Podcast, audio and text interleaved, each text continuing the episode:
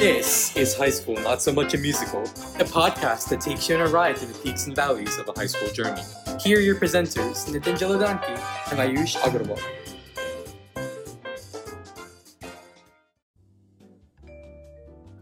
Hello, everybody, and welcome back to another episode of High School Not So Much a Musical. Today, we are joined with Miss Claude Larson, who has been an educator with 25 years of experience teaching teenagers. She has multiple books that help out teenagers, parents, and teens build positive life habits. So, Miss Larson, if you could give the viewers a quick introduction about yourself, that'd be great.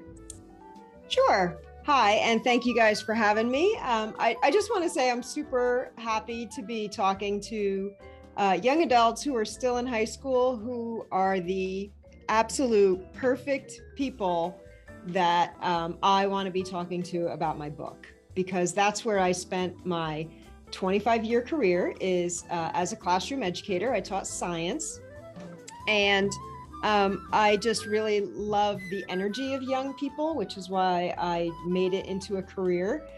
Um, I uh, taught a lot of middle school. I taught some high school, um, mostly in the realm of science.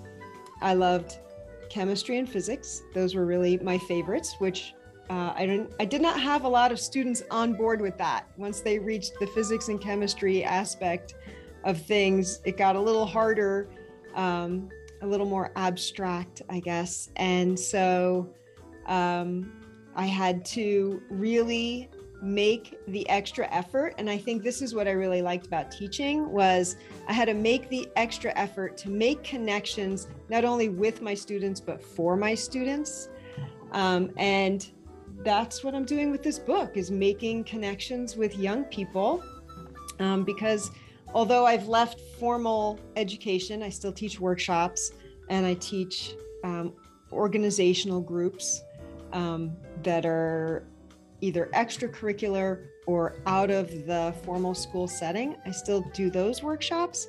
Um, but uh, yeah, it's uh, it's just a pleasure to be here, and thanks for having me.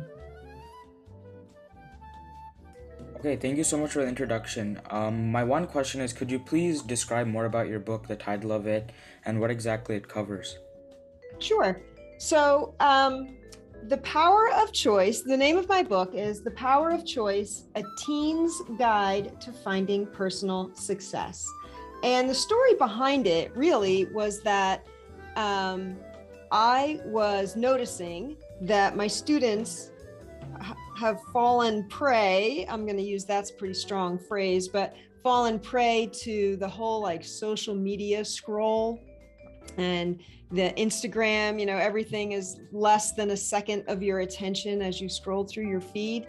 And I, I saw that over time, this was really making an impact for them. And they were struggling to retain information, and their attention spans were getting shorter and shorter. And it seemed like, as hard as I was trying to get information across to them, the harder it became for them to retain it or understand it or even focus long enough. And because I was, you know, I was watching this and it was frustrating for me, and I could see that it was frustrating for them, um, I decided that uh, nobody's going to learn physics or chemistry, two pretty challenging topics, unless I could first get their attention and get them focused and work on the skills they needed in order to retain the information.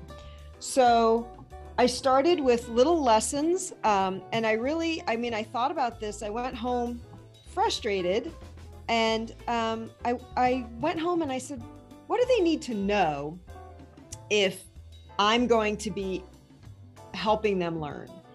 And, you know, they needed to understand, you know, what role effort plays because there are kids who will say, you know, oh, class, right? I would hear them say that, oh, I hate such and such a class. And then I'd say, well, how much effort are you putting in in that class? And they'd be like, oh, none. I'm like, well, maybe the reason that is frustrating for you is because you haven't like checked your own level of effort. And maybe if you changed that, you wouldn't dislike this class so much, right? And kids, they don't they don't think of it that way. They had such a short focus and attention span that they were if it wasn't instantaneous, then um, they, you know, were struggling and then they weren't interested. So the book itself uh, is 30 short chapters. And when I say short, um, they're like two or three pages each.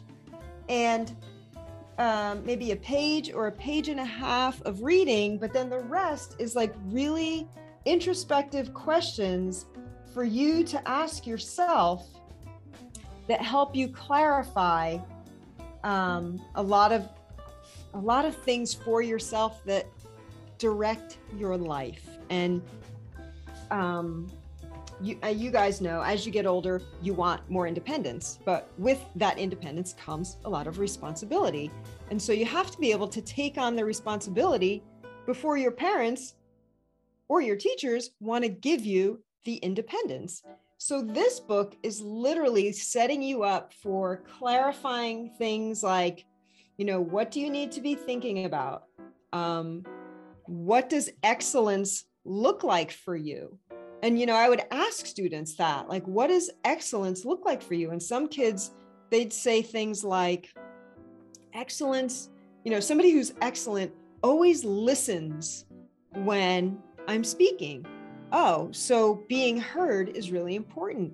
Well, you should know that, right? Because some kids don't mind being the small fish in the big pond and they're not worried about their authentic voice being heard. They just want to, you know, keep to themselves. But some kids really have something to say and they value that other people are going to listen to them. And it starts to help you clarify what's important to you. And then um, how you're going to make changes in either your behavior or your skill set. It might be up leveling your skills, um, and how you're going to make changes so that you're living your best life by what you define as excellent. There's also things like, you know, um, setting boundaries. What are you willing to do to get what you want? Because some, I mean, all you have to do is watch the TV news, and there are people out there who will do just about anything to get power, to get influence, to get on TV. Um, and then there are other people who are going to, you know, they clarify their values and their morals and they they make judgments on their behavior based on that okay i'm not going to behave in that manner because it's not in line with my principles and i think when you get to high school is a great time to really set those boundaries for yourself. A lot of kids don't have boundaries. They'll follow anybody, and sometimes they'll follow them down a dark path that they really, you know, is not in their best interest. So, um, oh my goodness, the topics go on and on. Things like how to deal with um, embarrassment how to um, how to build your courage, right? Your courage muscle. Um, how to solve problems, right? Because I have very I have a very distinct way of um, teach like teaching explicitly teaching how to solve problems. I have these two like they're they're simple, and once you know them, you can apply them to every life situation, whether that's academic, personal, family, um, you know and when you get jobs it, it could be something that has to do with um, you know the job that you're in or, or dealing with a boss or a coworker um, you know and also how um, how you know how to use your time how to invest your time i don't say use your time i don't like that phrase invest your time because we can all um, sit there and waste time doing things that um, don't move us forward in any particular direction. And that's fine. You know, you want to chill out, watch a movie, watch your favorite series. Um, but if you know, okay, I've set a time limit on this and I'm going to, you know, spend the next 30 minutes or the next hour like doing this thing that is purely for la- relaxation and entertainment, great. I highly recommend it. But then there's the uh, the flip side of that where it's like what how did 10 hours go by i've done absolutely nothing i've not gotten off this couch and um, or even out of bed. I know because now you know people are streaming on their laptops. Um, you know how do how do you, you how do you invest your time? Who do you invest your time with? Because we all know how much uh, friends our friends circle influences not only our behavior our thought process our values. And as soon as you set clear boundaries and you realize that there are certain people, perhaps in your classes, um, and sometimes even in your social circle, that aren't in, in alignment with what you value, you start to look to broaden your circle. And sometimes um, this is a hard lesson for the young to um, to take in, but sometimes you got to sort of jettison some of those people that are keeping you from moving forward.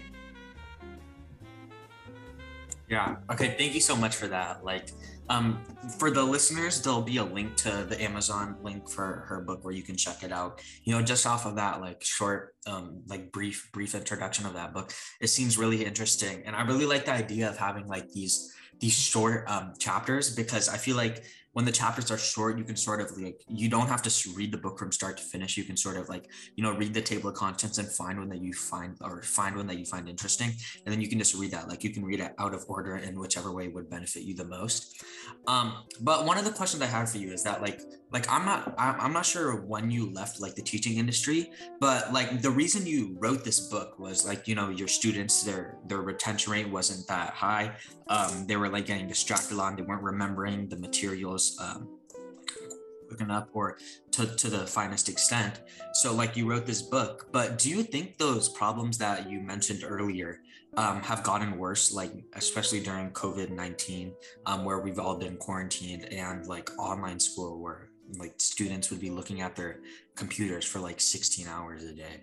Yeah, um, I was, I retired, left formal education um, in the summer of 2019. And I actually was um, teaching in South Africa uh, in an organization there that helps advanced kids who have some really uh, difficult circumstances that they live in. And I got home about a week or so before the big shutdown. Uh, so I was spared what you guys all had to endure as far as sitting in front of a computer and Google Classroom and Zoom. And it seemed crazy to me. And when I got back, I was teaching a workshop online and I was staring into the abyss of, you know, gray squares with people's initials and or first name in a box. And it, it, was speaking into a vacuum like teaching into a black hole. And i don't know how you guys did that for so long. I don't know how students did that because after i would do the workshop maybe after an hour and a half you know everybody would take a break. And i would just like lay down for 10 minutes and say i am so tapped out right now because i feel there's no give and take. In the classroom there's uh, you're speaking with your classmates you're speaking with your teacher there's interaction there's the energy. Everybody brings a certain energy into the room and the whole mix and interaction of that energy it keeps students going but it also keeps teachers going. So we we're reading the room the whole time and you know by the look on that person's face are they getting it? Yes they've got it. This the look on that person's face you know they're definitely not getting it. I need to either restate this or give them more attention or review it or whatever. And i can't imagine staring at a bunch of black boxes if you know as a teacher how one how would you know who's getting it who isn't who needs help and there was just no energetic exchange so it had to be exhausting I also know from um, you know my my friends and colleagues. I mean, there were students who never got out of bed to go to school, so they're in their pajamas. Um, you know, they lost a lot of social contact, but also just like the habits, right? Getting up out of bed, getting yourself together, getting organized, getting your materials, being on time, being responsible for being in a certain place at a certain time with certain materials. Their organizational skills went way down. And um, I want to say, you guys doing this podcast were probably the exception, not the rule. Because if you are organized enough to be on the platforms that you're on, having the conversations that you are having with people, you found a way to get through this. But there were a lot of kids who fell through that crack. And what I've been doing since then is um, some of them were struggling so much that they dropped out of high school. And there's um, a uh, non nonprofit organization in my county, and I was teaching workshops for those students just to help them build their skills. Like, okay, and I would show up live. We were all masked, and we were all, you know, however many feet apart you needed to be, because that kept changing. But um, just and and a lot of them just said, I just couldn't do it. I couldn't do it, and they needed the interaction. They needed to get out of bed and be someplace else. Either their home was not conducive to a good learning environment or they didn't have any accountability. Maybe both their parents were working, nobody was checking on them, or you know, they didn't feel, even though the teacher is up on the screen and you're in presentation mode or whatever, they didn't feel that um, the interaction that they needed to and the connection that they needed to of the classroom in order to be successful. So you know we i've been building skills with them that way. We have another cohort um, coming up that i'll be working with. Um, but i think this whole and that and the uncertainty i think that was really big for some kids uh, especially if you know if you have some challenging home circumstances. Okay i know i'm going to get up i'm going to get dressed i'm going to go to school I'm going to, you know, see people I like. I'm going to be asked to do things. I'm go there's a certain amount of structure and things that I expect to happen. And then when the uncertainty of are we in school? Are we online? Is this a day where um, you know, there's blended learning. I mean, there were so I feel like they were just making up words to um, you know, just to try to explain what they were trying to do. But there were times when kids were just working and a teacher was available. So it was almost like you were in college where there's a professor with office hours and you can go see them if you need to, but otherwise you're expected to just be doing your work, your homework, your your reading and taking care of your responsibilities. So uh, I I have heard from my colleagues that that uh, those skills, those those accountability skills, responsibility, even boundaries, like they were greatly diminished. And when uh, in-person classes started back, they found that the kids were, and the, I mean, these are their words, right? I was experiencing this live with a cohort of kids who had dropped out and who were then trying to get their GED so they could still graduate. Um, their words were like, they're so needy because they were starved. They were starved of attention and connection.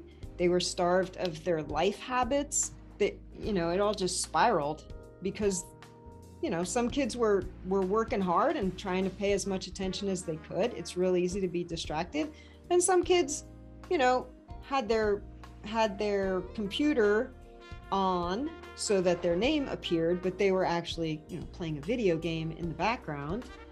Um, and they weren't paying any attention whatsoever. So that's, I mean, that's the kind of stuff that's not going to happen when you're all in a classroom together.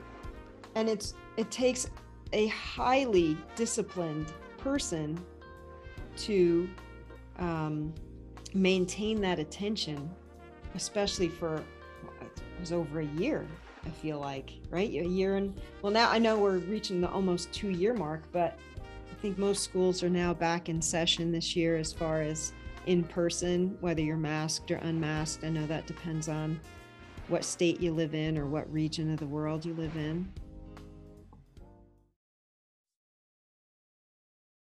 Thank you, Ms. Larson, for your insightful thoughts in this first part of the three part series with you. To our listeners, be sure to stay tuned for future episodes and see you next time. Thank you, everyone.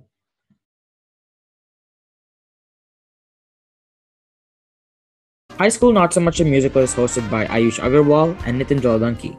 Narration by Samhit Padala. Music from Louis Luang Relaxation Cafe, Tune Pocket, and Infraction. If you like the show, please recommend it to your friends and family. Thank you for listening and see you next time.